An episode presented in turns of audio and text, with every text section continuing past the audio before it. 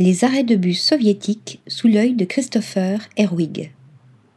Ce chasseur d'images et réalisateur canadien sublime ses architectures sous-estimées dans un road trip photographique à travers les anciennes républiques soviétiques. Les arrêts de bus disparaissent si vite. Si je reviens dans un an, ils pourront avoir disparu, avoir été démolis ou reconstruits. Ces images sont peut-être tout ce qui reste à la fin, et je veux leur donner une sorte d'immortalité. C'est le point de départ de la série Soviet Bus Stop de Christopher Herwig.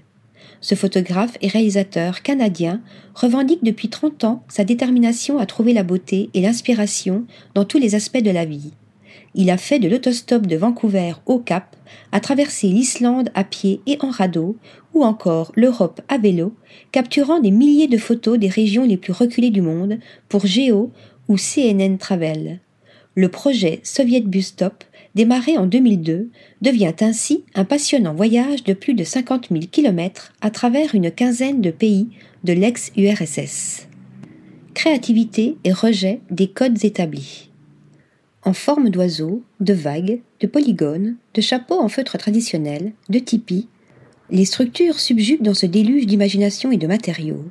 À travers l'Ukraine, la Biélorussie, l'Ouzbékistan, l'Arménie ou encore la Sibérie extrême-orientale, Christopher Herwig immortalise ces joyaux négligés de l'architecture soviétique.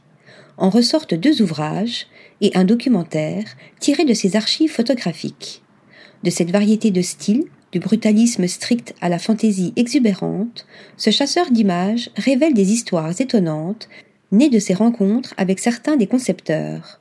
Construits par des individus qui ont décidé de suivre leurs propres envies artistiques, ces arrêts sont devenus un moyen d'exprimer des concepts locaux et artistiques sous une forme modeste, insiste-t-il. Leurs arrêts de bus ont été conçus comme des actes discrets de créativité contre un contrôle écrasant de l'État. Article rédigé par Nathalie Dassa.